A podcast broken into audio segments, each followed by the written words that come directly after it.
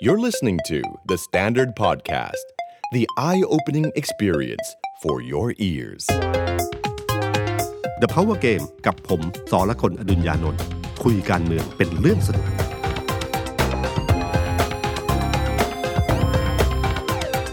สวัสดีครับ ผมสอละคนอดุญญานนท์ สวัสดีครับ ผมออฟพลวัตสงสกุลฟีเจอร์อดิเตอร์เดอะสแตนดาร์ดสวัสดีพี่ตุ้ม สวัสดีคุณผู้ฟังนะครับ 14 มิถุนายน 2566 ผมนั่งอยู่กับพี่ตุ้มที่เดอะสแตนดาร์ดนะฮะ ครับ เดือนที่แล้วเราเลือกตั้งกัน ครบหนึ่งเดือนพอดีเลยฮะ โอ้ ยังไม่ได้รู้เลยว่าตกลงแล้วเนี่ย อย่าว่าแต่นายกเลยนะฮะ ครับ เอาแค่จะสอสอใครได้เป็นบ้างเนี่ยยังไม่รู้เลยฮะ ยังไม่รับรองเล ยัง ย ไม่รับรอง แต่ว่ามีเอกสารหลุดมาครับพี่ตุ้ม ครับ ไม่รู้ใครทำหลุด อืม ก็มาเห็นว่าผ่านแล้วประมาณ300 กว่า 329คน 9 คน รออยู่ 71 ใช่ไหม ครับ เพราะตามปกติก็คือเอาสสเขตเป็นหลัก ครับ ใช่ไหมครับ ก็สสเขตมีอยู่ 400 ตอนนี้ 329 ก็รออยู่ ครับ 71นะฮะซึ่งเป็นข่าวดีอยู่อันหนึงคือกกตบอกว่าเอ่อสัปดาห์หน้าเนี่ยจะมีการเรียกประชุม ซึ่งอาจจะมีการรับรองทั้งหมด แต่เขาก็ยืนไม่ยืนยันนะ อ่า ประธานก็ยังไม่ยืนยันนะครับ แต่เพียงแต่ว่ามันก็มีเขาว่าเป็นไปได้ที่วันที่ 20เนี่ยอาจจะรับรองทั้งหมดได้ อืม ซึ่งถ้ารับรองเก้าเกิน 95%เนี่ย มันก็หมายถึงว่าเริ่มนับหนึ่ง นี่คือกระดุมเม็ดแรก ครับ ของการที่จะได้นายกรัฐมนตรี ครับ นะฮะเอ่อกระดุมเม็ดแรกนี้เริ่มต้น ถ้าสมมติ 20 นะ 20 นะครับ แต่จริง ๆ แล้วเนี่ยมันไปได้ถึง 27 เพราะว่ามันมีข่าวบังเอิญโชคดีฮะ ครับ ก็มีกกตคนหนึ่งอะท่ท่านจะหมดเอ่อท่านจะ หมดวาระ หมดวาระเรื่องนี้ไป อ่า เพออายุเกิน ครับ ฉันรู้สึกวันที่ 28มั้งฮะยี่สิบเจ็ดหรือยี่สิบแปดเนี่ยนะครับ ฉันเรื่องมันก็เลยต้องเร็วขึ้น อืม อ่าอันนี้ถือเป็นความโชคดีนะค ครั รับบ พอเป็นมันเป็นกลายเป็นเงื่อนไขที่ทำให้ทุกอย่างมันเร็วขึ้น ทั้งทั้งที่เวลาที่บอกว่า 60 วันเนี่ยนะ ม โอ้โหไป จริ ถึ ง ง ๆมัน นู่น เหลื เล อย อยู่ นะไปกลางเดือนหน้าเลยนะครับ ผม ฉะนันถ้าสมมุตินะครับ เรานับหนึ่งอยู่วันที่ 20นะฮะ ครับ นับหนึ่งวันที่ยี่สิบนะถ้าถ้าไปยี่สิบเจ็ดก็บวกเข้าไปอีกเจ็ดวันแล้วกันนะครับ ครับ ถ้านับหนึ่งวันที่ ยี่สิบมิถุนายน ยี่สิบมิถุนาย ห น นึ่งในที่นี้คือหนึ่งในก็คือกกตรับรองสสก่อน ครับ 400 กว่าคนที่เขารับรองเนี่ยให้มันได้ 95%ของ 500 คน ครับ เพื่อที่จะเปิดประชุมสภาได้ อืม ครับ ถ้าจากนั้นเนี่ยนะครับพอรับรองเสร็จเรียบร้อยเนี่ยนะครับตามรัฐธรรมนูญก็คือว่าสิบห้าวันหลังจากที่มีการประกาศรับรองไปแล้วเนี่ยนะครับต้องมีการประชุมเอ่อเขาเรียกอะไรเข้าเฝ้าใช่ไหมฮะ เป็นรัฐพิธีเปิดประชุมสภา ครับ ในหลวงแกเสด็จฮะ ครับถ้า 20 รับรองนะครับ ก็ประมาณวันที่ 5 ถึงเริ่มนะครับ ครับ ครับ ก็เข้าเฝ้าเสร็จเรียบร้อยเสร็จปั๊บตามเมื่อปีที่แล้วเนี่ยคือ 1 วันหลังจากหลังจากเข้าเฝ้าเสร็จปั๊บก็มีการประชุมสภา ครับ ถ้าปี 62 ย้อนไป ครับปี 62 นะครับ เอาเฝ้าเสร็จปุ๊บ อีกวันหนึ่งก็ประชุมสภาเพื่อเลือกประธานสภา อืม ตอนนั้นคุณชวนได้เป็นประธานสภา ครับตอนนั้นเอ่อคนที่มีอาวุโสอาวุโสสูงสุดนะครับ คุณชัย ก็จะเป็น ชิดชอบ เป็นประธานเอ่อประธานชั่วคราว ครับ นะครับคราวก่อนคุณชัยชิดชอบ ใช่ครับ คราวนี้น่าจะเป็นคุณวิโรธเปาอินนะฮะ อ่า ใช่ไหมครับ ครับ อายุมากที่สุด ครับ นะฮะเอาคนอายุมากสุดขึ้นแล้วก็เลือกนะครับ ก็ถ้าอย่างนั้นก็คือประมันวันที่ 6 มิถุนาจะได้นะครับ ถ้าดูจากเวลาของเมื่อครั้งที่แล้วเนี่ยครับเมื่อปี 62 ก็คือประมาณ 10 วันหลังจากนั้นนะครับ คือเข้าชื่อตอนนี้เข้าชื่อมันก็ครบเรียบร้อยแล้ว ที่จะเสนอคุณพิธา ก็แปลว่าถ้าได้เมื่อไหร่ก็ยื่นได้ทันที ก็จากนั้นก็เรียกประชุม ครับ ถ้าเป็นไปตามเมื่อปีที่แล้วก็คือประมาณ 10 วัน ครับ สรุปว่าถ้าเป็นไปตามของครั้งที่แล้ ครั้ ว งที่แล้วปี62 ก็คือ ครับ เอ่อก็คือถ้ารับรองวันที่ 20 พฤษภา ครับ 16 มิถุนาได้นายก อืม ถ้าขยับเป็น 27 นะครับหมาย ครับ หมายถึงอีกอาทิตย์หนึ่งค่อยรับรองสสทั้งหมดเนี่ยนะครับ ก็จะบวกไปอีก 7 วันก็คือ ครับ วันที่ 23 มิถุนา ครับ ก็ประมาณ ก็ นั้น คือกลางเดือนถึงปลายเดือนหน้า ครับ จะได้หรือเปล่าครับพี่ คราว ไอ้ที่ว่า คราวนี้ มาไล่มาเนี่ยมันคือการไล่สเต็ปกระดุมเม็ดแรกของการรับรอง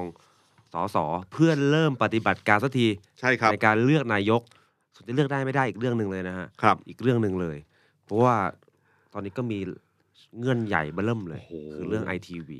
ปะ ครับ คือผมเนี่ยผมไปเจอหลายคนมากเลยนะครับ ครับ คือคือตอนหลังนี้ไปไหนปั๊บก็จะถามเรื่องการเมืองอย่างเดียวเลย ครับผม คุยเรื่องการเมือง ครับ แล้วแล้วคนทั่วไปอะฮะคือไม่ได้คนแบบคอการเมืองจ๋าตามอะไรเยอะเขาตั้งคำถามคำเดียวว่า ครับ ทำไมทำไมเลือกเสร็จแล้วจะไม่จบอีกเหรออ ม คือเป็นความรู้สึกอย่างนี้เลยว่า เอ๊ะก็เลือกเสร็จแล้วนี่ ครับ ก็รู้แล้วว่าใครได้เสียงมากที่สุด อืม เขาก็รวมเสียงได้แล้วอีก ครับ แล้วทำไมถึง มีปัญหาเยอะแยะไปหมดเลยทำไมอยู่ดีๆ มันควรจะง่าย ๆ ก็คือว่าถึงกำหนดเวลาก็เลือกกัน อืม แล้วคนนี้ก็ได้เป็นนายก ครับ ทำไมเยอะจัง มีบางประเทศที่เลือกตั้งพร้อม ๆ เราอะ ครับได้นายก เขาบริหารประเทศไปแล้วนะครับตอนนี้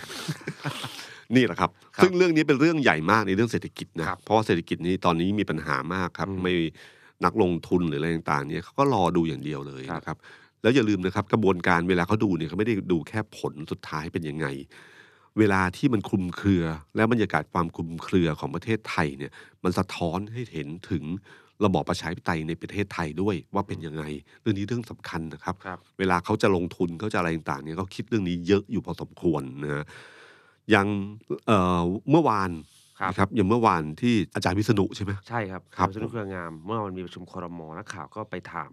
อาจารย์วิษณุถึงกรณีคุณสมบัติของคุณพิธาเนี่ยว่าสมมติถ้าศาลสั่งให้หยุดปฏิบัติหน้าที่คือเป็นการยื่นเรื่องไปแล้วเนี่ย ครับ หยุดปฏิบัติหน้าที่สสเนี่ย จะเป็นแคนดิเดตนายกได้ไหม อืม สภามีสิทธิ์โหวตไหม ครับ ก็แปลกมากนะกฎหมายก็งงเพราะว่าอาจารย์วิษณุเมื่อวานตอบว่าไม่ได้ อืม คือถ้าโดนหยุดปฏิบัติหน้าที่สสจะไปเป็นแคนดิเดตนายก สภาจะเสนอชื่อไม่ได้ ครับ ก็งง เพราะว่าถ้าเปรียบเทียบกันตอน สมัยคุ ปี ณธนาธร 62 ใช่ไหมครับ คุณธนาธรคุณธนาธรเนี่ยโดนหยุดปฏิบัติหน้าที่เหมือนกัน ครับ แล้วก็วันเปิดประชุมสภาเข้าเฝ้าก็ได้เข้าเฝ้านะ อืม แล้วก็มาโดนให้ออกจากห้องประชุมในวันที่เขาประชุมเลือกสภาเลือกประธานสภากัน ตอนนั้น เพราะวันนั้นสารรัฐธรรมนูญเอ่อรับคำร้อง รับแล้วคำร้องก็ แล้ว สั่งให้คุณธนาธรหยุดปฏิบัติหน้าที่ ใช่ ครับ คราวนี้พอวันที่เลือกนายกเนี่ย ก็คือถัดจากมาอีกประมาณ อีกประมาณ 15วันนะฮะ ครับ ครับ ประมาณวันสองวัน สองวัน ครับ อ่าวันที่เลือกนายก ถ้าประชุมสภาตอนออกจากห้องเสร็จแล้วก็เรื่องนายกประมาณสักสิบวัน สิบ สิบ วัน เอ็ดวัน อ่าสิบกว่าวัน ก็เลือกนายกเขาก็เสนอชื่อคุณธนาธร ครับ จึงรุ่งเรืองกิจตอนนั้นเป็นมีมอะเพราะว่านามสกุลอ่านยาก จุงจึงจังอะไร แต่ไม่หมดผมจำได้เลย มันก็ก็เสนอได้นี่ อืม ก็โหวตกันไปแต่คุณประยุทธ์ชนะไง ครับ คุณธนาธรก็ไม่ได้เป็นนายก อืม แต่ตอนเนี้ยอาจารย์วิษณุบอกว่าไม่ได้เมื่อวานนะครับ เมื่อวาน ครับ งงมาก เพราะว่าจำได้ว่านักข่าวก็พยายามถามแย้งเรื่องนี้ ครับ แต่อาจารย์วิษณุวันนั้นน่ะคงจะพลาดจริง ๆ เพราะว่า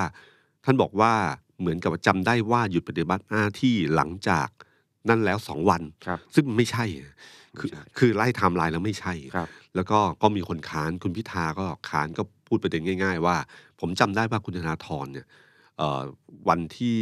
หยุดปฏิบัติหน้าที่แล้วต้องเดินออกเนี่ยวันนั้นคุณชัยชิดชอบเป็นประธานสภา ครับ พอวันที่ประชุมสภาเอ่อที่เลือกนายกเนี่ยคุณชวนเป็น คือให้เห็นภาพชัด เห็น ๆว่า ภาพชัด มันเกิดกระบวนการนี้ขึ้นมาได้จริง ครับ ๆ แล้วก็คุณสมชัยก็แย้งมานะครับ แล้วก็หลายคนก็แย้งเพราะว่านักข่าวธรรมดาทั่วๆไปก็จำภาพวันนั้นได้อยู่นะครับ ซึ่งวันนี้คุณวิษณุก็ออกมาชี้แจงอีกทีหนึ่ง เอาใหม่พูดใหม่เพราะนักข่าวถามเขาได้ไม่เต็มเลยอะ ครับ ถามถามที่ทำเนียบเหมือนกันว่ายังไง อืม อาจารย์วิษณุบอกว่าถ้าดูสเต็ปแรกก่อนไอ้มาตรา151เนี่ย ครับ ที่เป็นร้องศาลอาญาปกติเนี่ยอันนี้ไม่เกี่ยว อืม ไม่เกี่ยวอะไรเลย อืม ไม่เกี่ยวกับหยุดปฏิบัติหน้าที่หยุดปฏิบัติหน้าที่เนี่ยต้องมีหน้าที่ก่อน อืม แกบอกอย่างนี้ อืม มันจะเริ่มจากการที่ต้องปฏิญาณตนเป็นสสปุ๊บคราวเนี้ยถ้าศาลสั่งให้หยุดปฏิบัติหน้าที่สสก็หยุดปฏิบัติหน้าที่สสแต่ยังเป็นแคนดิเดตนายกได้ อืม แต่มีวงเล็บนะครับ แกบอกว่าเว้นแต่คำร้องเนี่ยจะเขียน อืม ยืดยาว แกก็ว่าเดี๋ยวไม่อยากจะชี้ช่องนะ แต่ถ้า อืม คำร้องเขียนเพิ่มเติม แล้วศาลท่านสั่งให้หยุดปฏิบัติหน้าที่สสและห้ามเป็นแคนดิเดตนายกด้วย อืม ก็มีโอกาสเหมือนกัน อืม ก็เป็นอย่างนั้นได้ อันนี้ ครั คำ บ ชี้แจงล่าสุดนะที่ทำเนียบ ซึ่งตามหลักการศาลทั่วไปเขาก็คือว่าถ้าเรื่องยังไม่เกิดเขายังไม่ คือหมายถึงว่าอยู่ดีจะจินตนาการว่าคนนี้จะได้รับการเสนอชื่อเป็นนายก อืม แล้วไปปิดก่อนเนี่ย เรื่องมันยังไม่เกิด ผมเห็นหลายเคสแล้วพอเกิด ครับ ขึ้นมาปั๊บศาลเขาไม่มีหน้าที่จะตัดสินตรงจุดนั้นศาลรัฐธรรมนูญนี่เราจะยื่นไปก่อนสมัยถ้าจำได้สมัยคุณประยุทธ์เนี่ยนะครับ อ่าใช่ จะยื่นก่อนล่วงหน้าบอกว่าให้ติเรื่องยังไม่เกิ ยังไม่เกิ ด ด รอจนเมื่อเมื่อถึงวันที่ อืม ครบกำหนดและเป็นปัญหาจริงๆ ที่ต้องตีความเขาถึงเริ่มตีความ อืม นะฮะอ่ะอันนี้ก็แล้วแต่ละครับในเชิงกฎหมาย ครับ แต่ก็คือจะชี้ให้เห็นนิดนึงว่าไทม์ไลน์ของกรณีของคุณธนาธรกับคุณพิธาเนี่ย คือเคสของคุณพิธาเนี่ยกกตนี่เขาตัดสินใจแล้วว่าเขาจะยื่นเองเอ้ยเขาเขาจะสอบสวนเรื่องนี้เองนะ ใช่ ฮะ ครับ แล้วก็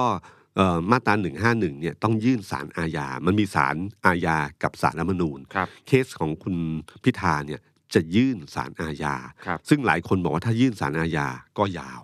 ใช่ อ่า มันจะมีแบบ มัน เรื่อ ก็ ง คือศาลชั้นต้นศาลอุทธรณ์ศาลฎีกาที่เราเข้าใจกัน ครับ ซึ่งใช้เวลายาวนาน ครับ แต่ถ้าสมมติบางคนพูดถึงว่าเป็น 4 ปียังไม่รู้ว่าจะถึงสารฎีกาหรือยังนะครับ ครับ แต่กรณีของถ้ายื่นสารรัฐธรรมนูญเนี่ยมันมีช่องว่างตรงที่ว่า ครั้งก่อนเนี่ยคุณธนาธรเนี่ยทางกกตยื่นเอง ครับ เหตุผลยื่นเองส่วนหนึ่งก็คือว่า เพราะว่ามันเรื่องนี้มันใช้เวลายาวนานพอสมควรเพราะคุณศรีสวรรณเนี่ยยื่นตั้งแต่วันที่ 25 มีนา 62 ในกรณีของคุณธนาธรถือหุ้นสื่อเอ่อก็ต่อยื่นคำร้องถึงสารรัฐธรรมนูญเนี่ยให้วินิจฉัยเนี่ยวันที่ 16 พฤษภา ครับ ซึ่งประมาณเดือนกว่าเกือบเดือนครึ่งกับ 2 เดือน หมายถึงว่ามีมีเวลาสอบสวนยาวนานพอสมควร ครับ ถึงสามารถยื่นได้ กรณีที่คุณเรืองไกรยื่นมาในช่วงเวลากระชั้นชิดอย่างเนี้ย มันจะตัดสินเลยแล้วว่าจะยื่นให้กับสามนูนน่ะมันน่าเกลียดมาก ครับ กกตใช้วิธีการปัดตก อืม นะบอกว่าช้า แล้วก็ใช้วิธีการเสนอยื่นเอง แต่คราวนี้ยื่นไปช่องทางของศาลอาญา ศาลอาญาปก ครับ ติ ฉะนั้นกระบวนการของถ้าจะยื่นสารรัฐธรรมนูญเนี่ยนะครับก็หมายถึงว่ากรณีนั้นก็คือเมื่อสสจำนวนหนึ่ง ที่จะยื่นให้พิจารณาเรื่องของคุณพิธา ครับ ซึ่งมันก็ต้องใช้เวลา อืม นะฮะกรณีของกกตเนี่ยนะครับยื่นไปวันที่ 16เนี่ยนะครับ วันที่ 20สารรัฐธรรมนูญถึงวินิจฉัยให้ธนาธรเนี่ยสิ้นสภาพ ซึ่งตอนนั้นเนี่ยคือกกกตนี้รวบรวมข้อมูลสืบสวนสอบสวนแล้วถึงยื่น ครับ มีหลักฐานพอสมควรอยู่ ครับ ครับ กระบวนการเนี้ครับที่ผมว่าคุณพิธาเนี่ยถ้าจะไปยื่นสกัดในกรณีของเรื่องเรื่องของไอทีวีเนี่ย ครับ ก็ยากพอสมควรนะครับ อืม เรื่องเวลานะฮะ มันบีบ มัน เหลื บีบ ออย มันบีบเกิน ทุอย่าง ไป เลย ถ้ากระชั้นชิดแล้วก็ตัดสินใจเร็วเกินไปอ่ะมันก็น่าเกลียดนิดนึงเหมือนกับว่า เอ๊ะ มันใช้เวลาการศึกษาข้อมูลและสรุปเรื่องเราวต่างๆ ค เนี่ รั ย บ เร็วเกินไป ครับ หรือแม้ว่าสกัดคุณพิธาในฐานะของสสได้ ก็สกัดในฐานะของ candidate นายกไม่ ไม่ ได้ ได้ครับ เพราะว่าอย่าลืมนะครับว่านายกไม่จำเป็นต้องเป็นสส ใช่ฮะรัฐธรรมนูญเขียนไว้เอง แคนดิเดตนายกรัฐมนตรีของเพื่อไทยก็ไม่ได้เป็นสสนะครับ ครับ ของพลเอกประยุทธ์ก็ไม่ พล ใช่ เอกประยุทธ์ก็ไม่ใช่ครับ ครับก็นี่นี่คือนี่คือเรื่องราวในเชิงกฎหมาย ซึ่งเรื่องนี้ก็ไม่เป็นไรก็ว่ากันไปนะค อื รับ ม ว่ากันไป ครับ แต่ประเด็นตอนเนี้ยที่ผมว่าฮอตที่สุดก็คือเรื่องของกรณีของ ITV ITV ครับ นะฮะหลัง เด็ จาก กแฟนด้อมส้มรุ่นใหม่อะ อืม งงอยู่ประมาณสองอาทิตย์นะ ว่า ไอทีวีคืออะไร วะ เกือบไม่ทันนะเกือบไม่ทัน โอ้อันนี้เป็นเรื่องที่ผมนึกไม่ถึง ครับ นะครับ โอเค ITV เอ่อตอนเนี้ยคนข่าวใหญ่ ๆ ที่อยู่ในจุดต่าง ๆ เนี่ยคือ ครับ คนของ ITV ทั้งสิ้นนะครับ คุณสรยุทธ์ก็เคยผ่าน ITV คุณเอ่อ คุ คุณ ณ สุรชัย ชัยยุ ยุน น นะครับ คุณกิตติสิงหาปัตย์คุณ ครับ ถาปนีก็ใช่ ครับ นารากร ใคร อืม ต่างๆ นี่เต็มกระจายไปตัวต่างๆนะครับ ก็นี่คือสิทธิ์เก่า ITV ทั้งสิ้นนะครั ครับ บ ITV เนี่ยมันเริ่มต้นจากโหถ้าย้อนนี่ยาวเลยนะ ครับ ตั้งแต่ปี 35 ก็คือหลังจากเกิดเหตุการณ์พฤษภาธมิน35 นี่เท่าไหร่30 ปีอะ ใช่ครับ เกิดเหตุการณ์พฤษภาธมินนะฮะก็มีการที่สมัยรัฐบาลกุลอนันต์ก็เลยคิดว่าน่าจะมีเรื่องของสื่อที่เป็นอิสระ อืม เพราะตอนนั้นเนี่ยเหตุการณ์พฤษภาธมินเนี่ยเกิดขึ้นจากการปิดกั้นสื่อ ครับ แล้วสื่อก็เริ่มบิดเบือนเหตุการณ์ตามที่รัฐต้องการ โอ้ มันก็เลยเกิดเป็นมูลเหตุในการเกิดขึ้นของไอทีวีนะครับ อืม ไอทีวีเริ่มต้นมีการประมูลกัน พอประมูลเนี่ยคนที่ชนะนี่ถ้าผมจำไม่ผิดเป็นบริษัทในเครือของไทยพาณิชย์ ครับ นะครับทำมาพักหนึ่งแล้วก็ปรากฏว่ามีปัญหาเรื่องขาดทุน แล้วก็เข้ามาเจรจาขายหุ้นให้กับทางด้านชินเอ่อให้กับ ชิน คุณ Corporation เอ่อคุณทักษิณคุณทักษิณก็เข้าไปถือหุ้นไอทีวีซึ่งตอนนั้นอ่ะมีคนใกล้ชิดแกหลายคนก็บอกว่าไม่ควรถือเพราะไม่ดี ครับ แต่ครั้งนั้นน่ะเป็นการถ้าในเชิงธุรกิจก็คือคือช่วย ต้องใช้คำว่าช่วยดีกว่านะครับ ครับ ช่วย เพราะว่าตอนนั้นไทยพาณิชย์มีปัญหามากเรื่องหนี้ก้อนนี้ อืม ครับ ก็ช่วยและอาจจะบวกด้วยความประสงค์อื่นๆ หรือเปล่าอันนี้ไม่รู้นะ ครับ แต่มันเกิดขึ้นในเหตุการณ์ที่ก่อนการเลือกตั้ง จากนั้นพอเกิดเหตุไอทีวีขึ้นมาขึ้นมาเสร็จเอ่อช่วงที่คุณทักษิณนั้นก็เริ่มมีปัญหา คนก็มองอยู่เหมือนกันว่า เอ้ย ตอนนั้นไอทีวีเป็นสื่อที่โอ้โห สื่อที่ดีมากนะครับ ครับ แต่ทีมงานนี่ถือว่ามืออาชีพมากนะค ครั รับ บ แล้วก็เคยจำได้ว่ามีปัญหาอยู่ช่วงหนึ่งนะฮะที่กล่าวหาคุณทักษิณว่าเข้ามาแทรกแซง อ่า นะฮะแล้วก็มีการอะไรต่างๆกระบวนการต่างๆภาคหนึ่งนะครับ จนสุดท้ายแล้วเนี่ยนำไปสู่ไอทีวีก็เริ่มตั้งตั้งหลักได้ ครับ นะครับ จากนั้นพอรัฐประหารเมื่อปี 49 ITV ก็เป็นหนึ่งใน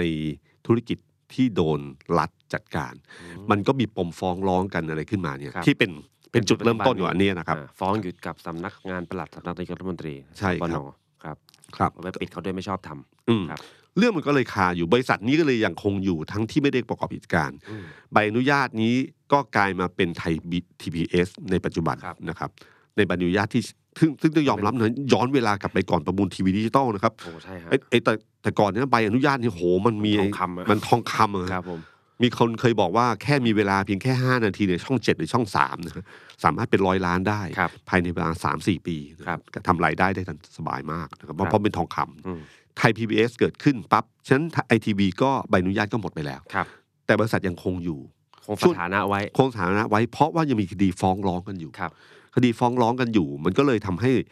มันมีการประชุมผู้ถือหุ้นอะไรต่างๆ แต่มันไม่มีผลประกอบการในการดำเนินธุรกิจเลย อ่าน นะครับ แต่ทีนี้ไอทีวีก็ไปอยู่ในหุ้น อยู่ในชินขอบ ชินขอบไปซื้อตอนแรก ชินขอบครับ อันนี้ ซึ่งปัจจุบันนี้คืออินทัช อาจจะเป็นอินทัศเพราะอินทัศตอนนั้นก็ชินขอบขายให้เทมาเซกสิงคโปร์เปลี่ยน ใช่ครับ ชื่อเป็นอินทัศ คุณทัศสินขายชินขอบให้กับเทมาเซกสิงคโปร์ ครับ แล้วก็กลายเป็นปมอันหนึ่งที่ทำนำมาสู่ การ ม็อบ ไล่ ครั้งใหญ่ ครับ ของพันธมิตร แล้วก็ ครับผม สามารถล้มคุณทักษิณได้ในปี 49 ครับ แล้วก็กลายเป็นเปลี่ยนชื่อเป็นอินทัช ครับ แล้วก็มันก็เปลี่ยนมืออยู่แป๊บหนึ่งจากเทมาเซกเปลี่ยนไปเปลี่ยนมามันก็ปัจจุบัน เท นี้ มา คน เซกรู้สึกว่าเทมาเซกยืนยาวตลอด ยืนยาวตลอด แล้วก็มาขายให้กับกราฟ กับ กราฟค อ่า รับ กับก็คือคุณสารัตน์ ใช่ครับ ครับ ทุกวันนี้ก็จะเป็นหุ้นใหญ่ ใช่ ของอินทัช ครับนี่คือธุรกิจพลังงานที่ที่ใหญ่มากนะครับ ครับ ที่เติบโตอย่างรวดเร็ว หลายคนวิพากษ์วิจารณ์ว่าเป็นเติบโตมากในช่วงของรัฐบาลพลเอกประยุทธ์นะฮะแล้วก็กราฟเนี่ยเองเนี่ยเดิมเนี่ยตอนช่วงไอ้รัฐประหารครั้งที่ผ่านมา เป็นคนที่โดนเรียกตัว อืม นะครับเรียกตัวเข้าไปเหมือนกันนะครับ แล้วก็สุดท้ายแล้วกลายเป็นคนที่เอ่อเติบโตมากธุรกิจนี้เติบโตมากในช่วงของรัฐบาลพลเอกประยุทธ์ครับ ก็นี่คือที่มาที่ไปที่มันพันละวันกันไปหมด เพราะว่ากลายเป็นมันโยงกัน ครับ เนื่องจากว่า ไอ้หลักฐานของการไปยื่นให้คุณพิธา อืม ว่าถือหุ้นในทีวีครับ ผมเนี่ยจำได้ว่าจุดเริ่มต้นเนี่ยคุณเรืองไกรก็ยื่น ครับ ด้วยบันทึกการประชุมผู้ถือหุ้น ที่ระบุว่ามีคนถาม ครับ แล้วที่ประชุมก็ตอบ อืม ประธานการประชุมก็ตอบว่ายังคงดำเนินการตามจุดประสงค์ของการจัดตั้งบริษัท ครับ ก็เป็นเรื่องคาราคาซังกันอยู่ จนมีคลิปในข่าวสามมิติ โอ้ นี่เป็นเรื่องใหญ่มาก นี่ผมรอคืนนั้นเลยนะ ครับ พอผมเห็นมีการโพสต์ขึ้นมาว่า คืนนี้ทางคุณแยมถัปนีเนี่ยเอียดเอียดศรีชัยนะครั ครับ บ จะเปิดคลิปอันหนึ่งที่เป็นคลิปการประชุมผู้ถือหุ้นไอทีวี ครับ นะครับเอ่อซึ่งก่อนหน้านั้นเนี่ยเขาทำสกู๊ปเจาะลึกเรื่องไอทีวีมา 3 4 ตอน ครับ นะครับ แล้วก็จะมีบอกว่ามีคลิปอันหนึ่ง คือก่อนหน้านั้นน่ะมันมีเอกสารชิ้นหนึ่ง ที่เป็นเอกสารในการที่ประชุมผู้ถือหุ้นของไอทีวีวันที่ 26 เมษายนนะ ครั ฮะ บ บันทึกนั้นเขียนบอกว่าเอ่อคุณพานุวัตรหวันยืนนะฮะเป็นผู้ถือหุ้นสอบถามไอทีวีว่า มีการดำเนินการเกี่ยวกับสื่ออยู่หรือไม่ อันนี้เป็นบันทึกการประชุมนะครับ ครับ ที่ปรากฏในเว็บไซต์ของไอทีวีประธานในที่ประชุมก็ตอบว่าปัจจุบันบริษัทยังมีการดำเนินการอยู่ แล้วก็เว้นวรรคนะ เว้นวรรคนี่สำคัญในเชิงภาษานะครับ ครับ ปัจจุบันบริษัทยังมีการดำเนินการอยู่ เป็นวรรคตามวัตถุประสงค์ของบริษัท และมีการส่งงบการเงิน และยื่นแบบภาษีรายได้ นิติบุคคลตามปกติ อืม นี่คือข้อความที่เรารู้กัน ครับ เขาบอกว่ามันเป็นเอกสารเป็นส่วนหนึ่งในการผูกมัด ยืนยันว่าไอทีบียังเป็นสื่อ เพราะยังดำเนินการกิจการอยู่นะ ครั ฮะ บ ข่าวสามมิติวันนั้นเนี่ยครับผมก็รอดูก็เปิดคลิปขึ้นมา ครับ คลิปนั้นเนี่ยเป็นคลิปที่เป็นการประชุม เพราะว่าการประชุมครั้งนั้นเนี่ยเป็นการประชุมผ่านระบบอิเล็กทรอนิกส์ก็คือออนไลน์ ออนไลระน์บบ นั่นแหละ ซูมอะไรต่างๆเนี่ ครั ย บ ที่เรา ผม คุ้นเคยเนยนะครับ ก็มีการประชุมกันนะค ครั รับบ แล้วก็มีการมีคนคุณคุณแยมบอกว่ามีผู้ถือหุ้นคนหนึ่ง เหมือนกับทนไม่ได้ ครับ ก็เลยเอาคลิปที่เขาอัดเนี่ยส่งมาให้นะครับ คลิปนั้นเนี่ยประมาณ 3 นาที จริง ๆ เขาบอกว่าเต็ม แต่ตัดมาเฉพาะช่วง 3 นาทีนั้นนะครับ ทุกอย่างปรากฏว่าตกใจมาก เพราะว่าทุกอย่างไม่ได้เป็นไปตามข้อความในบันทึกการประชุม ครับ นะฮะความจริงเป็นแบบนี้ฮะคือคุณพานุวัฒน์เนี่ยถามว่าถามเนี่ยเขาไม่ได้เขาไม่ได้ถามแบบเห็นหน้านะครับ ครับ คือส่ง มันพิ ข้อ มพ์ ความ ไปพิมพ์ พิมพ์ไป ถามว่ามีการดำเนินการเกี่ยวกับสื่อ หรือทีวีไหมครับ ครับ นะฮะคุณคิมสิริทวีชัย ซึ่งเป็นประธานที่ประชุมอะบอกว่า ตอนนี้บริษัทยังไม่มีการดำเนินการใด ๆนะครับ ก็รอผลคดีความให้สิ้นสุดก่อนนะครับ อืม นี่เอาตรงตามตัวอักษรเลย ครั นะ บ นะครับ คลิปนี้เป็นหลักฐานชัดเจนว่าเรื่องนี้มันผิดปกติละเพราะตามปกติเวลาประชุมอะไร เราจะบันทึกการประชุมแล้วผมอะนั่งไล่ ช่วง 3 นาทีนี้ กับบันทึกการประชุม ข้อความที่พูดกับบันทึกการประชุมเนี่ยค่อนข้างครบถ้วนสมบูรณ์นะครับ คือไม่ไม่ได้ตัดทอนแบบสรุปย่อนะส่วนใหญ่จะค่อนข้างกระชับแล้วก็ตรงตามนั้นเลย ครับ แต่อยู่ดีๆ เรื่องเนี้ยมันเป็นคนละทางเลย อืม อันหนึงบอกว่าดำเนินการอยู่ อีกอันหนึงคลิปที่บอกมาบอกว่าตอนนี้บริษัทยังไม่มีการดำเนินการใด ๆ นะครับ อืม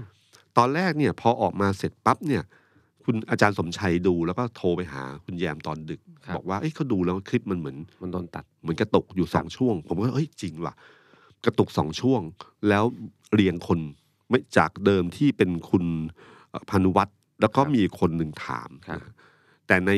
บันทึกการประชุมอ่ะคนถามคนที่สองเนี่ยขึ้นก่อน แล้วคุณพานุวัตรมาอันดับสอง ครับ ผมก็เอ๊ะมันผิดปกติ หรือไม่ใครแกล้งนะ อ่ะ แต่พอไปดูคลิปเต็มๆในรีพอร์เตอร์ ครับ เรื่องของคุณแยมเนี่ยคลิปนั้นสมูทมาก อืม แปลว่ามันเกิดขึ้นเนี่ยกระตุกเนี่ยมันอยู่สองอย่างใหญ่หนึ่งคือสัญญาณอย่างที่สองคือระบบมันทริมใช่ไหม ล่าสุดมีเหมือนช่างเสียงซาวเจเนียระดับประเทศเขาเอาไปลงโปรแกรมให้ดูนะว่ามันตัดต่อเนี่ยมันต้องมีร่องรอย ข ข อ อง งการตัดเสียงอะไรอย่างเงี้ยโอเนียนกิฟฮะ ครับ ไม่มีฮะสมูทแล้วก็ช่วงกระตุกช่วงที่เขาวิเคราะห์ถึงขนาดแบบว่าเสียงที่ไม่ใช่เสียงพูด ครับ ที่เป็นเสียงเนี่ยเขาเรียกเสียงกระดาษเราที่ อืม เรานั่งกินน้ำอะไรอย่างเงี้ยมันจะแทรกเข้ามาเนี่ย อื ถ้ามันมีการตัดต่อเนี่ยมันจะมันจะมีร่องรอย ครับ ไม่มีอะ ซึ่งคือประเด็นเนี้ยพอเกิดขึ้นมาปั๊บเราก็เริ่มรู้สึกว่าเฮ้ย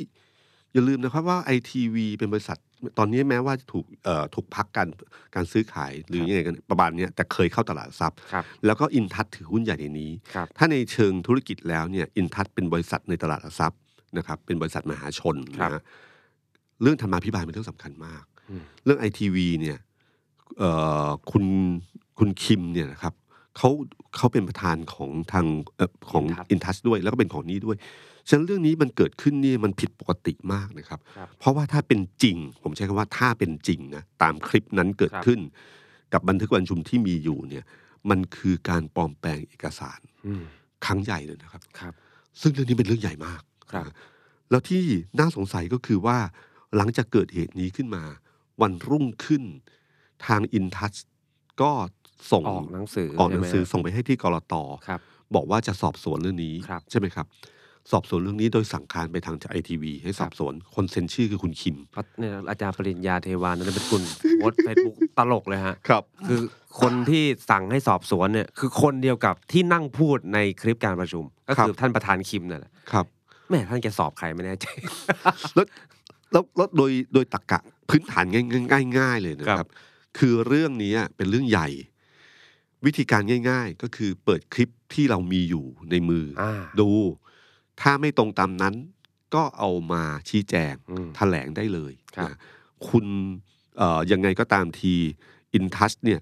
คือถ้าเอาคลิปอันนั้นมายืนยันว่าไม่เหมือนกัน มีการพูดอีกแบบหนึ่งขึ้นมาเนี่ย มันชัดเจนที่สุด คือถ้าแกสรุปว่าสมมติว่าพี่แยมได้มาเป็นของปลอมหรือจะ อ่า ตัดต่อบิดเบือนเนี่ยอินทัศน์เนี่ยสามารถที่จะเอาคลิปจริง ครับ ๆ ที่ตัวเองมีอยู่แล้ว มาเปิดสวนเลยว่าของจริงเป็นแบบนี้ ครับ พูดแบบนี้ตรงทุกอย่าง ถามว่าเรื่องนี้ใช้เวลานานไหม เรื่องใหญ่ขนาดเนี้ยผมว่าใช้เวลาครึ่งชั่วโมงก็นานเกิถ้าน เป็น ไปละ ถ้าเป็นพี่ปิงปองเนี่ย ครับ น่าจะไม่เกิน 20นาที วิ่งกันที่ผายเลย ใช่ คือเรื่องนี้มันเรื่องใหญ่มากครับ ครับ แล้ววิธีการพิสูจน์ง่ายๆ แต่เรื่องนี้หลังจากที่ออกหนังสือไปวันนี้ก็ยังไม่มีอะไรเกิดขึ้นสองวันแล้วนะครับ ครับ ทำให้คนหลายคนเชื่อว่าอย่าอย่าใช้คำว่าเชื่อว่าเลย ครับ หลายคนมองว่าเรื่องเนี้ยมันมีโอกาสมาก ที่จะเป็นเรื่องจริง ครับ เพราะว่าถ้าไม่จริงอ่ะอย่างที่ผมบอกอะครับถ้าไม่จริงอ่ะแป๊บเดียวนะครับ มันง่ายมากที่จะ จัดการแก้ อืม แก้ไขแล้วก็ทำให้คนเชื่อทันทีเลยว่าอันอีกอันหนึงเป็นของปลอม ครับ นะครับ แต่พอไม่เกิดเหตุนี้ขึ้นมาเนี่ย คนก็เริ่มสงสัยว่า เอ๊ะ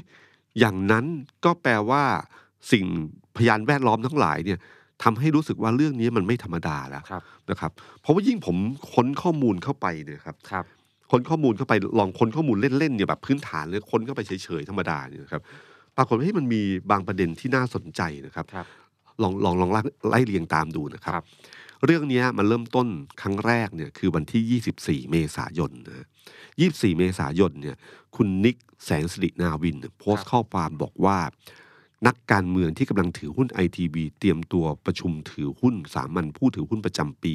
และมอบตัวกกตนะครับ หัวหน้าพักหนึ่งถือ 42,000 หุ้นนะฮะ ตอนหลังก็ไม่ต้องพูดชื่อเพราะ ครับ รู้อยู่แล้วว่าคือคุณพิธาได้เป็นรัฐ นี่เป็นการครั้งแรกนะครับที่ชี้เบาะแสเรื่องคุณพิธาถือหุ้นไอทีวี ครับ นะครับ จากนั้นวันที่ 26 คือวันผัดนั้น 2 วันน่ะก็มีการประชุมผู้ถือหุ้นจริง ๆ นะครับ คุณอิคุณนิกเนี่ยได้โอนหุ้นให้กับคุณพานุวัฒน์หวันยืน ครับ นะครับ ไป อันนี้เป็นเพื่อนหรือเป็นลูกน้อง เป็น นะค ลู รับ กน้องครับ เป็นลูกน้องของคุณนิกนะครับ ครับ แล้วก็ยอมรับต่อมาว่าได้นั่งดูด้วยกันเนี่ยแหละ นั่งด้วย แล้วก็พิมพ์ข้อมูลไปตั้ง ครั คำ บ ถามนะครับ ว่าไอทีวีมีเรื่องการการเมืองการเรื่องสื่อหรือไม่ตามที่ตามที่เราเห็นเห็นกันอยู่นะครับ ในวันที่นิกให้สัมภาษณ์กับคุณแยมถาปนีนะก่อนหน้าที่เปิดคลิปหนึ่งวันนะครับในรายการข่าวสามมิติลองไปเปิดดูได้นะครับ เขาบอกด้วยนะครับว่านอกจากคำถามคำถามนี้เนี่ยยังถามด้วยว่าพิธาเนี่ยมีหุ้นไอทีวีหรือไม่จำนวนเท่าไหร่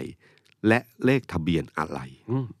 ถามถึงขนาดนี้นะครับ ครับ เลขทะเบียนอะไร ครับ ผู้บริหารแล้วเขาก็บอกคุณแยมว่าผู้บริหารไอทีวีไม่ได้ตอบเขาในห้องประชุม แต่ตอบทางโทรศัพท์ อ้าว ผมจึงทราบเลขทะเบียนผู้ถือหุ้นนะครับ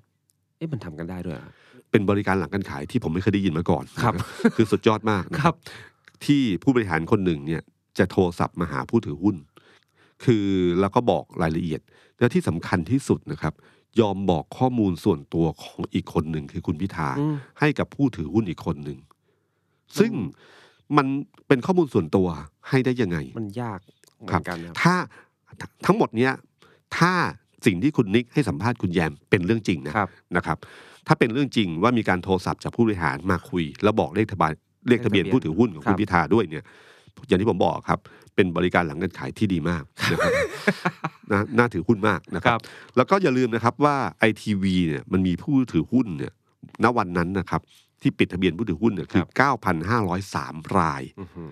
คือการค้นข้อมูลรู้ชื่อเฉยๆ แล้วต้องค้นข้อมูล โดยที่ไม่รู้ที่เลขทะเบียนผู้ถือหุ้นอาจจะยากนะ อ่า อ่า เก้า อัน พั นี้ นกว่ามนเยอะ ครับเอ่อแต่การบอกเนี่ยมันจะทำให้ให้เร็วขึ้นนะครับ 24 เมษาโพสต์ข้อความ 26 ประชุมนะฮะผู้บริหารเนี่ยไม่แน่ใจว่าตอบเอ่อโทรมาหา คุ คุณ ณ นิ นิ ก ก วันไหน วันไหน ครับ วันนั้นหรืออีกสองสามวันหลังจากนั้นก็ไม่รู้นะครับ ครับ แต่หลังจากนั้นวันที่ 10 พฤษภาจริงๆอ่ะ9พฤษภาเนี่ยคุณเลืองไกรเริ่มบอกแล้วว่ามีหลักฐานเรื่องนี้ แล้ววันที่ 10 ก็ยื่นให้กับกกตนะค ครั รับ บ ในการแถลงข่าวกับนักข่าวเนี่ยครับไปดูคลิปได้นะครับ แล้วก็ไปดูข่าวเก่าได้ คุณเลืองไกรเนี่ย พูดอยู่สองประเด็นที่น่าสนใจสำหรับกรณีนี้นะครับ คือหนึ่งเขาให้สัมภาษณ์ว่าได้ข้อมูลจากบุคคล ซึ่งเป็นหนึ่งในผู้ถือหุ้นของไอทีวีจึงไปค้นข้อมูลที่กรมพัฒนาธุรกิจการค้า แล้วก็พบว่าคุณพิธามีชื่อเป็นผู้ถือหุ้นไอทีวีจริง ใครคือหนึ่งในผู้ถือหุ้นไอทีวีที่ให้เบาะแสแก่คุณเรืองไกรนะครับ อืม อันนี้น่าสงสัยมาก ครับ ไม่เป็นไร มี 9,500กว่าคน ครับ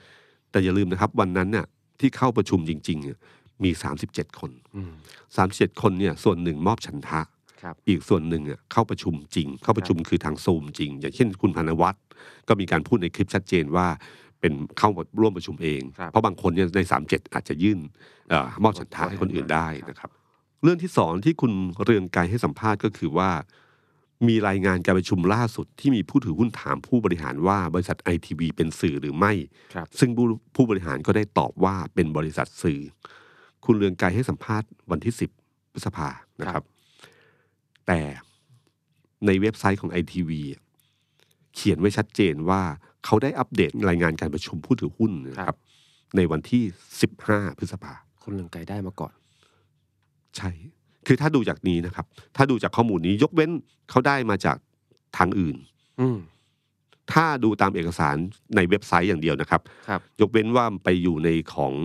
เออกรมพัฒนาธุรกิจการค้าหรือเปล่าอันนี้ไม่รู้นะครับ ครับ แต่ถ้าดูจากเว็บไซต์อะคุณเรืองไกรได้ก่อน อืม ที่จะลงเว็บไซต์ ก็ต้องไปล้วงมาอย่าง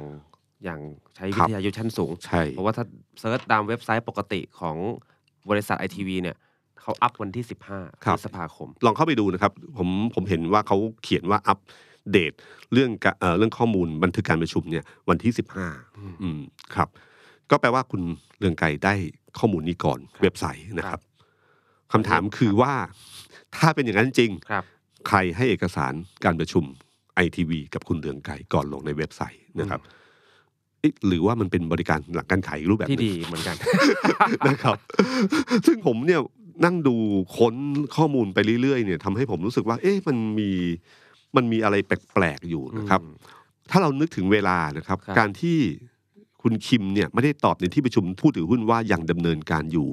แต่พูดบอกว่าตอนนี้บริษัทยังไม่มีการดำเนินการใด ๆนะครับ ครับ ก็รอคดีความให้สิ้นสุดก่อนนะครับ คือถ้าเขาพูดในที่ประชุมแบบนั้นเนี่ยแต่แล้วมาแก้บันทึกการประชุมที่หลัง อื เนี่ย ม ก็แปลว่าเรื่องทั้งหมดเนี่ยเกิดขึ้นมา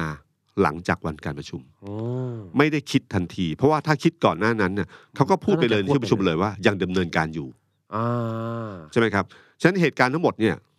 ประมวลเรื่องเวลาก็คือว่าทั้งหมดเนี่ยเกิดหลังวันที่ 26 ครับ ครับ หลังจากการประชุม อืม หลังจากที่คุณพานุวัตรถามคำถามนี้ไป ครับ แล้วถ้าคิดว่ากระบวนการนี้คือคือกระบวนการสร้างหลักฐาน ก็แปลว่าเขาคิดว่าเอ๊ะคำถามเนี้ยมันสามารถจะมัดเรื่องนี้ได้เพิ่มขึ้นได้ อื เอออ่มะถ้าถ้าถ้าตามทฤษฎีนี้แสดงว่าคุณนิกก็อาจจะทำเอง ใช่ อ่า คืออาจจะเป็นการถามไปเฉยๆเองนะครับ แต่อย่าลืมนะครับว่าวันนั้นเนี่ยเขาต้องได้ยินกับหู ครับ ว่าคำตอบคืออะไร อืมเขาเขาเหมือนเขายืนยันว่าเขาได้ยินอีกแบบนึงนะ ใช่ครับ ครับ อันเนี้ยยังเป็นปริศนาอยู่ ครับ หรือคือคือถ้าสมมติว่าเขาไม่พูดอะไรเลยแล้วจบอยู่แค่นั้นเนี่ย เราอาจจะอนุมานได้ว่าเขาไม่รู้เขาถามเฉย ครับ ๆนะครับ แต่การเคลื่อนไหวต่อมาและยืนยันว่าไอทีวียังดำเนินการอยู่ตามบันทึกการประชุมเนี่ยมันก็ตั้งคำถามว่ามันต้องมีใครโกหกหนึ่งคนอะคือเรื่องมันไม่มีความจริงที่ที่แบบ อ่า สองด้าน สองด้าน มันมันต้องมีความใครคนหนึ่งโกหกคนหนึ่ง ครับ นะครับ อันนี้ก็เป็นปริศนาอยู่นะครับ แต่อันนี้ที่ผมบอกว่าคือกระบวนการเนี้ยมันแสดงให้เห็นว่ามันเป็นขบวนการที่เกิดขึ้น ครับ นะฮะและจุดเริ่มต้นเนี่ยมันมาจากใคร มันมาจากจุดเริ่มต้นของเออการสร้างหลักฐานในบันทึกการประชุม ครับ ที่เกิดขึ้นนะฮะถ้าเรื่องนี้เกิดขึ้นมาเนี่ยเอ่อการตัดสินใจสร้างหลักฐานเนี่ยเกิดขึ้นอย่างที่ผมบอกครับหลังการประชุมขึ้นมา ครับ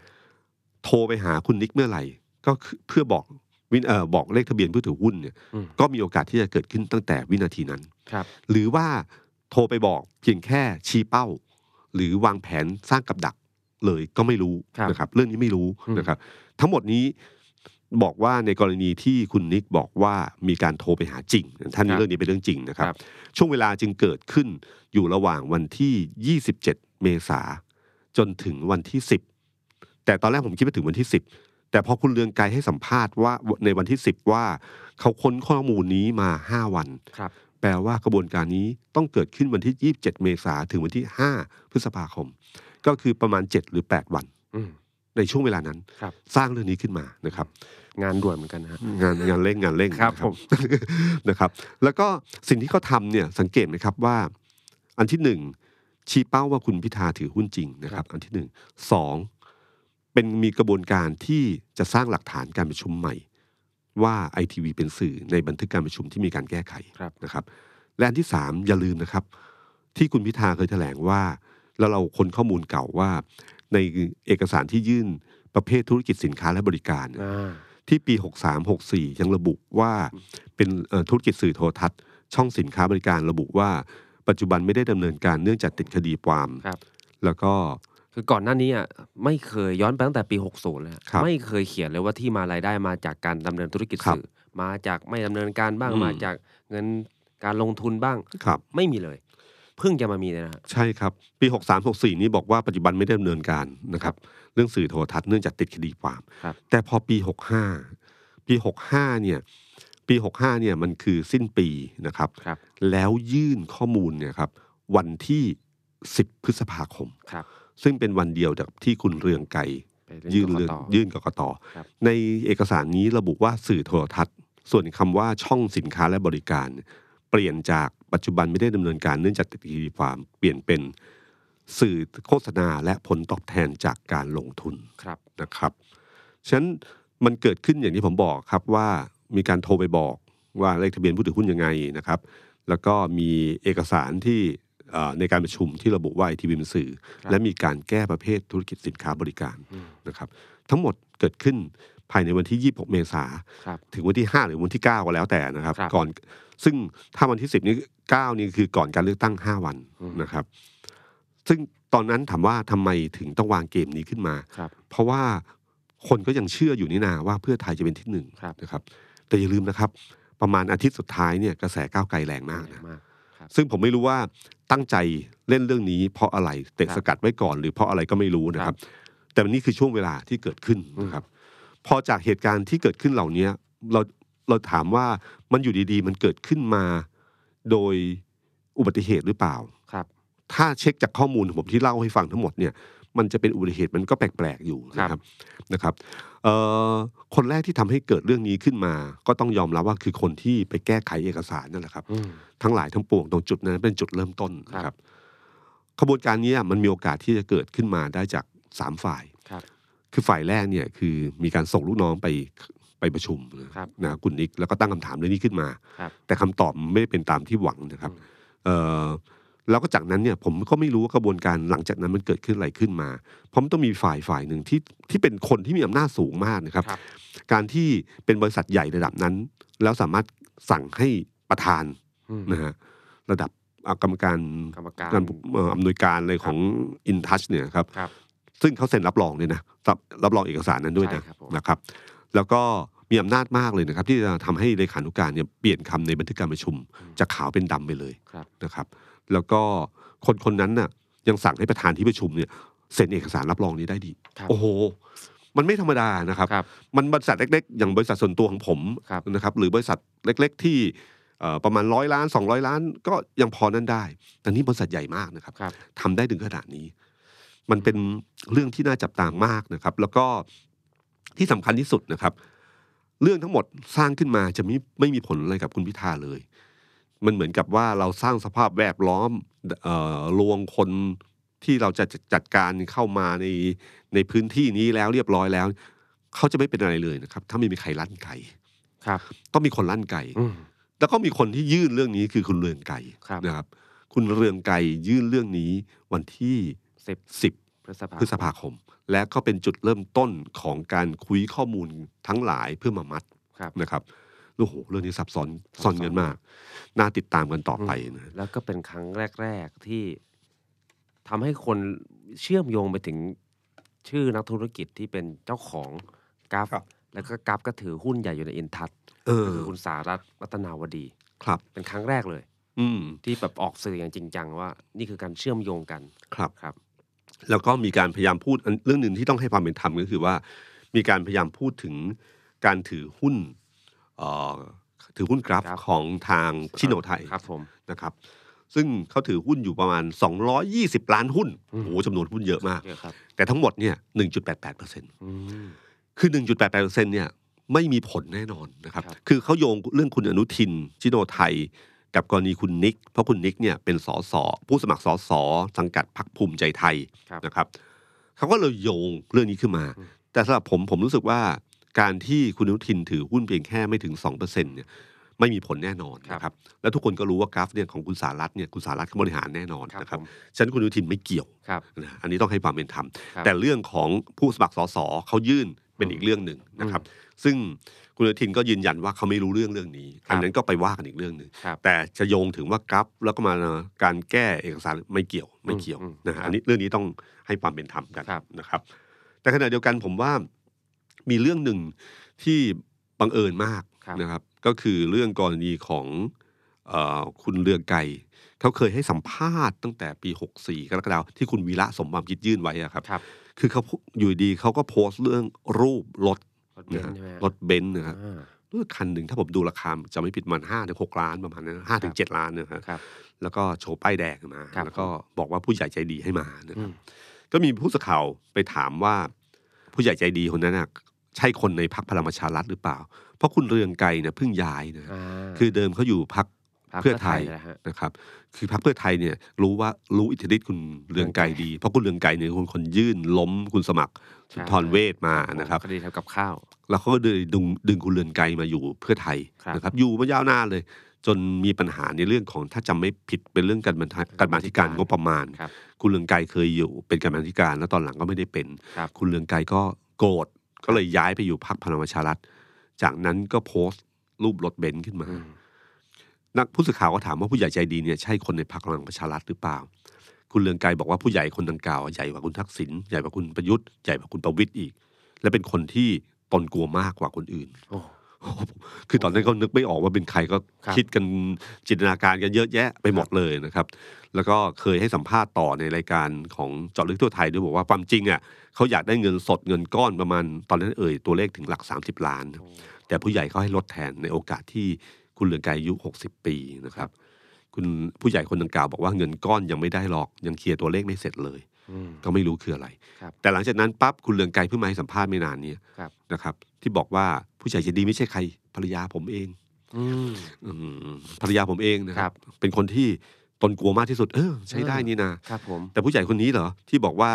จะให้เงินสดแต่ให้ลดไปก่อนนะครับ อืม เงินก้อนยังไม่ได้เพราะเคลียร์ตัวเลขไม่เสร็จ ครับ อันนี้ไม่รู้หรือเปล่า ครับ นะครับ แต่เขาก็พยายามปัดว่าเป็นของภรรยา อืม แล้วก็มีการพูดถึงเช็ค 25 ล้านที่โชว์ให้ดู ครับ ก็บอกเพียงแค่การโอนจากบัญชีหนึ่งไปอยู่บัญชีหนึ่งเท่านั้นเองเป็นเงินของเขาเอง ครับ พอดูบัญชีของเขาสิเขามี ถ้าผมจะไม่ผิดตัวเลขอยู่มาร้อยกว่าล้านมั้งครับที่เขามีสินทรัพย์อยู่นะค ครั รับ บ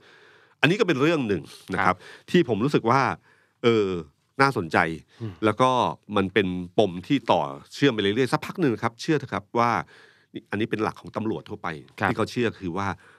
อาชญากรทุกรายต้องทิ้งร่องรอย อืมผู้ร้ายต้องทิ้งร่องรอย ใช่ต้องทิ้งร่องรอย ตอนนี้ร่องรอยเริ่มเห็นเต็ม ค ไป รับ หมดแล้วครับ ผมก็รออยู่ว่าอินทัชจะแก้เรื่องนี้ได้ยังไงโห ครับ แก้เรื่องนี้ยากมากเนี่ย อืมแต่ยังไงก็ตามครับพี่ตุ้มมัน ครั ก็ บ เป็นเรื่องของภาพลักษณ์ทางการเมืองแล้วกัน ใช่ เพราะว่าทางกฎหมายเนี่ยเขาก็บอกว่า เฮ้ย ผมก็ไม่เคยดูตั้งแต่ต้นอยู่แล้ว อืม ว่าไอทีวีจะมาประชุมผู้ถือหุ้นแล้วเขียนอะไรกันยังไง อืม ไม่เกี่ยว อืม ไอทีวีเป็นสื่อก็คือเป็นสื่อ ครับ ตราบใดที่ยังไม่ยกเลิกกิจการ ก็ยัง ก็ เป็นสื่อ ยังเป็นสื่อ ครับ เพราะฉะนั้นจะประชุมจะคลิปปลอมคลิปจริงไม่เคยแคร์เลยฮะกฎหมายยังไงคุณพิธาก็ถือหุ้นสื่ออยู่ดี อันนี้คือทางกฎหมายนะครับ ก็มาทางนี้ซะแล้วตอนนี้ ใช่ คุณคุณเรืองไกรเนี่ย เคยบอกให้สัมภาษณ์ตอนหลังบอกเฮ้ยผมไม่เคยพูดถึงเรื่องบรรทุกการประชุม ครับ ซึ่งถ้าไปดูคลิปเก่าที่ จำ สัม ได้ ภาษ ว่า ณ์ พูดครับผม พูด ครับ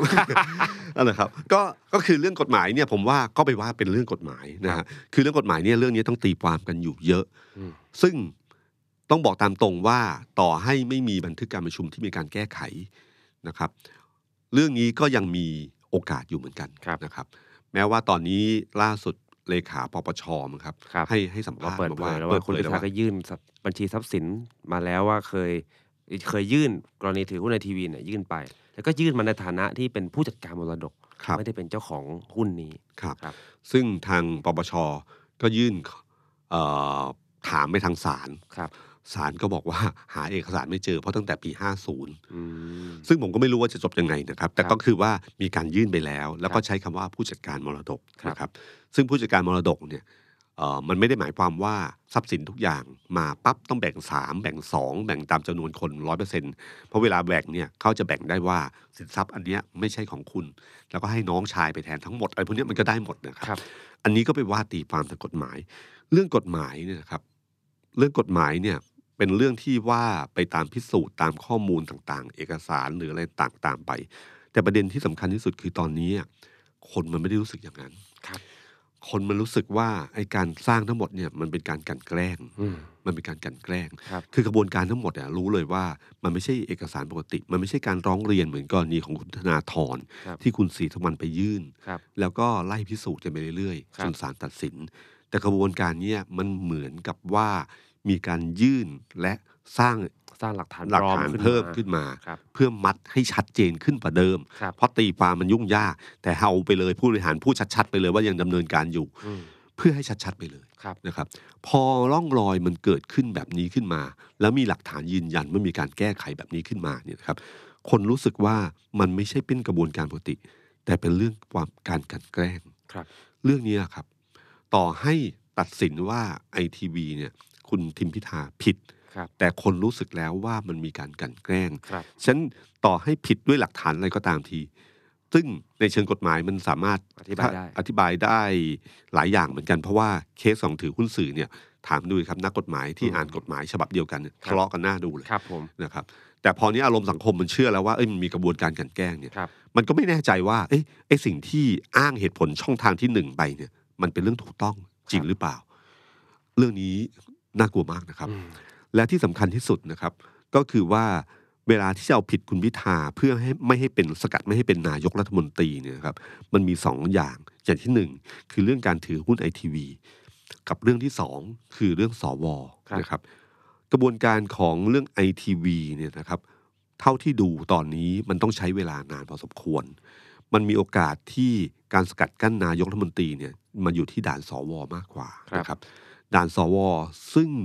ช่วงการหาเสียงเลือกตั้ง ทุกคนปลุกเรื่องนี้มาหมดไม่ว่าเพื่อไทยไม่ว่าใครต่างๆ ไม่ว่าก้าวไกล อืม ปลุกว่าเนี่ยคือประเด็นสำคัญ เพราะว่ามันต้องการเสียง 376 และต้องการเสียงสวสวมาจากการแต่งตั้งของคอสช มาจากพลเอกประยุทธ์จันทร์โอชา ครับ แต่มีอำนาจเท่ากับประชาชน เออผู้ตัวแทนของประชาชนที่รับการเลือกตั้งของประชาชน ครับ อันนี้ก็เป็น question mark ในเชิงอารมณ์ความรู้สึกอยู่แล้วนะ อืม แล้วมาเจอด่านสกัดอันนี้อีก อืม นะครับ แล้วปรากฏว่าเมื่อเมื่อสองวันก่อนเนี่ยนะครับ ก็มีมีม็อบเสื้อเหลืองนะครับ ครับ มาชุมนุมที่รัฐสภานะครับ อืม แล้วก็มาเอ่อเรียกร้องให้กำลังใจสว แล้วก็เรียกร้องไม่สนับสนุนสสที่แก้มาตรา1นึนะครับ คนที่ออกมารับคือพลเอกอักนิตหมื่นสวัสด์นะครับพลเอกอักนิตหมื่นสวัสด์ในแวดวงการเมืองรู้ดีว่าเนี่ยคือ ใช้คำว่าคนสนิทของพลเอกประยุทธ์นะครับ ที่ดูแลในแง่วุฒิสภา แล้วก็มี power ในภาคใต้มากนะครับ ครับ แล้วก็กลุ่มชาวบ้านที่มาส่วนใหญ่มาจากภาคใต้นะครับ กลุ่มนี้ มันในเชิงการเมืองก็เอ๊ะหรือว่ามันมีการเริ่มเปิดหน้าสู้ละนะครับเพราะทุกคนกลัวมากว่าเรื่องของสวเนี่ยจะก่อให้เกิดความไม่พอใจของประชาชน แล้วก็อาจจะมีม็อบเดินถนน ครับ คุณอานนท์นำพาก็เริ่มพูดในใน Facebook แล้วว่าระวังนะ ครับ แล้วม็อบเนี่ยที่มาเนี่ยมันจะเป็นม็อบเหมือนนึกถึงม็อบราษฎรช่วงที่ช่วงนั้นที่สามารถเปลี่ยนแปลงและสั่งการได้อย่างแป๊บเดียวนะค ครั รั บบ ว่าจะให้ไปที่ ตรงไหน ชุมนุมที่สถานรถไฟฟ้าไหนตึ๊กตึ๊กตึ๊กตึ๊กขึ้นมา ครับ แล้วอย่างที่ผมบอกนะครับว่าม วลชนที่เอ่อเลือกก้าวไกลทั้งหมดเนี่ยในกรุงเทพและจังหวัดใกล้เคียงเนี่ยรวมกันมันสามล้านคนนะค ครั รับ บแล้วม็อบกลุ่มนั้นเนี่ยคือเริ่มอาจจะมีความรู้สึกเหมือนกับที่ผมพูดตอนแรกเขาเริ่มมีคนมาถามผมว่าเอ๊ะทำไมมันยากจังเลย อืมอืม ก็เลือกตั้งเสร็จแล้วนะ ครับ ทำไมเป็นอย่างนี้อีก ครับ แล้วนึกถึงอารมณ์ที่รู้สึกว่าเขาโดนกลันแกล้งจากกรณีไอทีวีนะครับ อืม แล้วสุดท้ายแล้วสวมาสกัดกั้นไม่ให้เป็นนายก ครับ ผมไม่รู้ว่าอะไรจะเกิดขึ้นนะครับว่า อืม จากนั้นไป เพราะมันเป็นเรื่องเรื่องความรู้สึกของอารมณ์สังคม ถ้าเป็นเรื่องของไอทีวีแล้วไม่มีเคสของการคลิปที่คุณแยมเอามาเปิดเนี่ยนะครับ มันก็จะไม่เกิดอารมณ์ความรู้สึกแบบนี้ ครับ ไอตอนนี้มันมีแล้วมันมีมวลเกิดขึ้นแล้ว ครับ แล้วพอถ้าสวขึ้นมาเนี่ยนะครับกลางเดือนหน้าถ้ามีการเลือกตั้งนายกขึ้นมา แล้วมีการโหวตไม่ให้คุณพิธาวันโหวตผมไม่รู้ว่าเป็นยังไงบ้างนะครับ แต่ถ้าหลังโหวตแล้วไม่เอาเนี่ย อืม ผมว่าวันรุ่งขึ้นน่ะได้เห็น อื มีโอกาสมากที่จะได้เห็นนะครับ ซึ่งถ้าเกิดขึ้นมาถึงจุดนั้นเนี่ยผมก็ไม่รู้ว่าต่อไปจะเป็นยังไงบ้าง ครับ แต่อยากให้ไปถึงจุดนั้นเลยดีกว่านะครับ ครับ เพราะว่าเสียงของประชาชนเราต้องเคารพนะครับ สวก็น่าจะรู้เหมือนกันว่า ที่เขาเลือกมามันบอกอะไรบ้างนะครับ อืมเรื่องนี้นะครับ ผมนึกถึงคำพูดอันหนึ่งของเพโต้นะครับ บอกว่าเด็กกลัวความมืดนั้นเป็นเรื่องที่ยอมรับได้โศตนากรรมที่แท้จริงของชีวิตก็คือ ผู้ใหญ่ที่เกรงกลัวแสงสว่าง สวัสดีครับ สวัสดีครับ The Standard Podcast เปิดหูเปิดตา เปิดใจ เปิดโลก